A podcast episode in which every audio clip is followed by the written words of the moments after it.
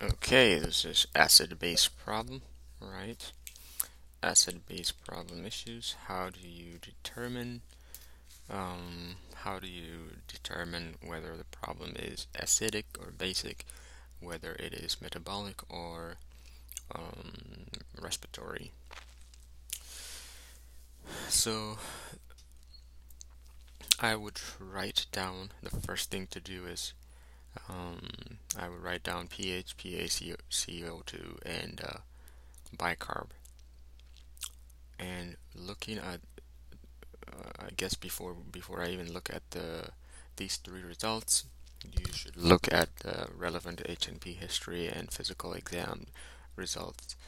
Then uh, look at pH and determine if this is acidotic, if this is acidotic problem, or um, if this is acid or base problem,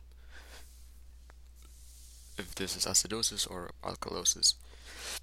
And uh, also look at um, PCO2 and determine if it is this is acidosis or alkalosis. Do the same thing for bicarb, right? Um, and also look at total uh, CO2 and the range is between 24 and 30 so if it is above 30 that means CO2 is increased. If CO2 is increased the problems should be respiratory um, respiratory acidosis.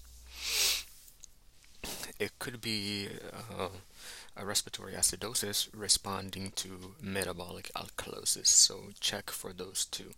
If it is less than 24, again we're talking about a CO2. If it is less than 24, this could be um, respiratory as uh, respiratory alkalosis uh, responding to metabolic acidosis.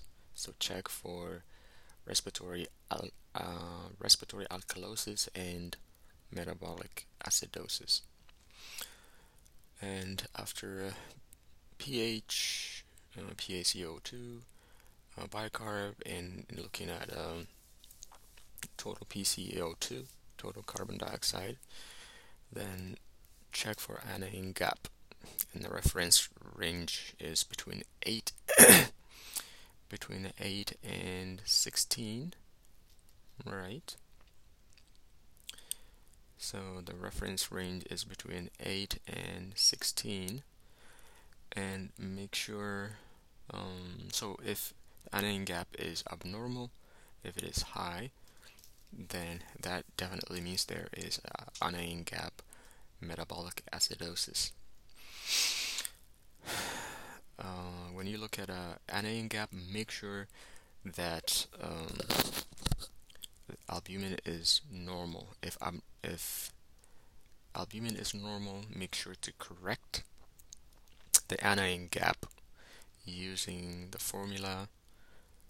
Uh, using this formula, the calculated anion gap plus 2.5 times 4 minus albumin so the corrected the corrected anion gap will be um,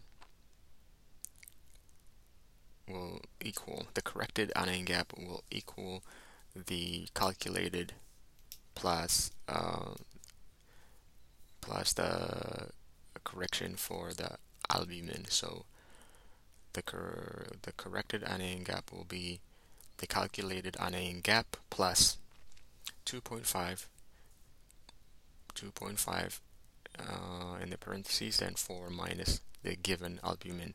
So use this anion gap and then calculate the bicarb gap and the delta ratio.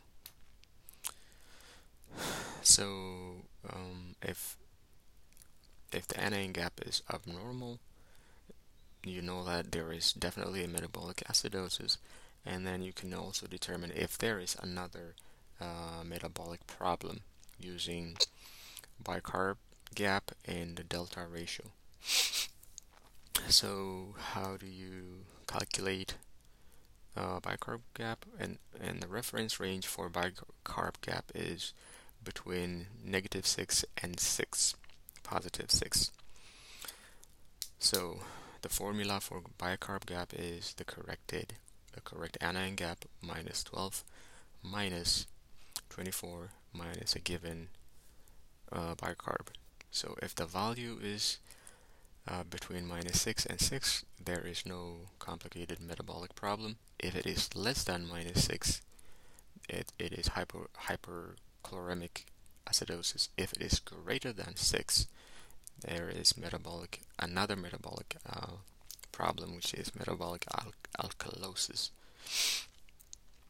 And then you can do the delta ratio. It's just the uh, the NA, the corrected anion gap minus 12 divided by um, 24 minus the given given uh, bicarb. So if you remember the the bicarb gap equation, right? The bicarb gap equation is the corrected the correct anion gap minus 12 uh, minus the bicarb no 24 minus the bicarb. So if you take the first portion and divide divide it by the second by the second uh, part of that equation so it will be correct anion gap minus 12 divided by 24 minus a given um, bicarb. That would be the delta ratio and the values uh, the numbers that you get from that calculation will tell you what kind of problem that you that you have. If the range is less than 0.4, um, there is hyperchloremic acidosis. If the range is between 0.4 and 0.8, there is uh, hyperchloremic acidosis plus anion gap acidosis. If the range is between 1 and 2, this is purely metabolic acidosis. And if the number is 1.6, definitely lactic acidosis. If the range is, um, if the number is 1, that is DKA, diabetic ketoacidosis. If the number is greater than 2, then that is uh, metabolic alkalosis. okay, now I'm going to talk about the compensation. So if you have metabolic acidosis, you you would expect a, a respiratory response. So there is you look for um, a certain amount of PCO2. The PCO2 should be a number and the expected PCO2 can be calculated using Winter's formula 1.5 times bicarb plus 8 and plus plus or minus. and the expected PCO2 should be in that range if, if it is not in that range if it is greater than the range then there is a respiratory acidosis if it is less than the range it is uh, metabolic no respiratory alkalosis. Okay if you have um, metabolic alkalosis you expect you'll expect a respiratory response uh, with PCO2 and the expected PCO2 can be calculated using this formula 40 plus 0.7 uh, 24 minus bicarb nope oh I need to know this formula. So the expected uh, increase in uh, bicarb is 1 uh, milli equivalent per 1 okay I'll just take out the units and I'll just talk about the numbers. So the expected PCO2 the relationship should be uh, 1 bicarb for 0.7 CO2. And the formula again is 40 plus 0.7 bicarb minus 24. Alright, it's bicarb minus 24.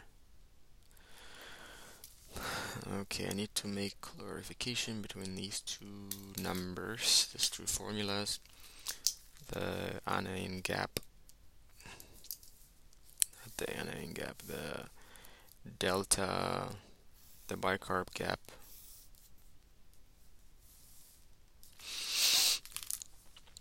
The difference between the bicarb gap equation and uh, the expected metabolic uh, PCO2 response. So again, it's 40 plus 40 plus 0.7 times bicarb minus 24. Okay, if the problem is respiratory acidosis, you you expect a metabolic response. So, uh, if it is respiratory acidosis, you can check if you can determine if this is a chronic or acute. And the ratio is that for every 10, uh, 10 a value of 10, uh, 10, num 10 values above the normal. Um, the bicarb value increases by 1. If it is chronic, for every 10 increase in CO2, it's 4 increase in bicarb. So, uh, using this uh, expected ratios, you can calculate if enough compensation is done. You can you can calculate the expected bicarb. Okay, it's kind of the same thing for respiratory alkalosis. If you have respiratory alkalosis, you would expect a, a metabolic response with uh, bicarb. And for acute, for every 10 degrees, uh, 10 unit, 10 unit of CO2, there would be a, a 2 unit decrease in bicarb. And for every 10 unit uh, that's uh, that's if it is acute if it is chronic for every 10 unit decrease there will be a know, for every 10 unit decrease of PCO2 there will be a 5 unit decrease in bicarb so that's pretty much how you do it. Check the pH, check anion gap, check total CO2, and uh, if anion gap is abnormal, calculate the, bi the bicarb ratio, the, no, the, bi the bicarb gap using the right anion gap and also the ratio. Again, the formula for bicarb is uh, 20 uh, anion gap minus 12 minus 24 minus the given um, bicarb. And for a delta ratio, you just divide the first number by the second number of the bicarb uh, bicarb gap. For compensation for metabolic acidosis, use Winter's formula to determine PaCO2. For uh, metabolic alkalosis, use 40 plus 0.7 times bicarb minus 24. For respiratory acidosis and alkalosis, uh, use so for uh, respiratory acidosis, use 14, the number 14. For alkalosis, use the number 25. That should be it.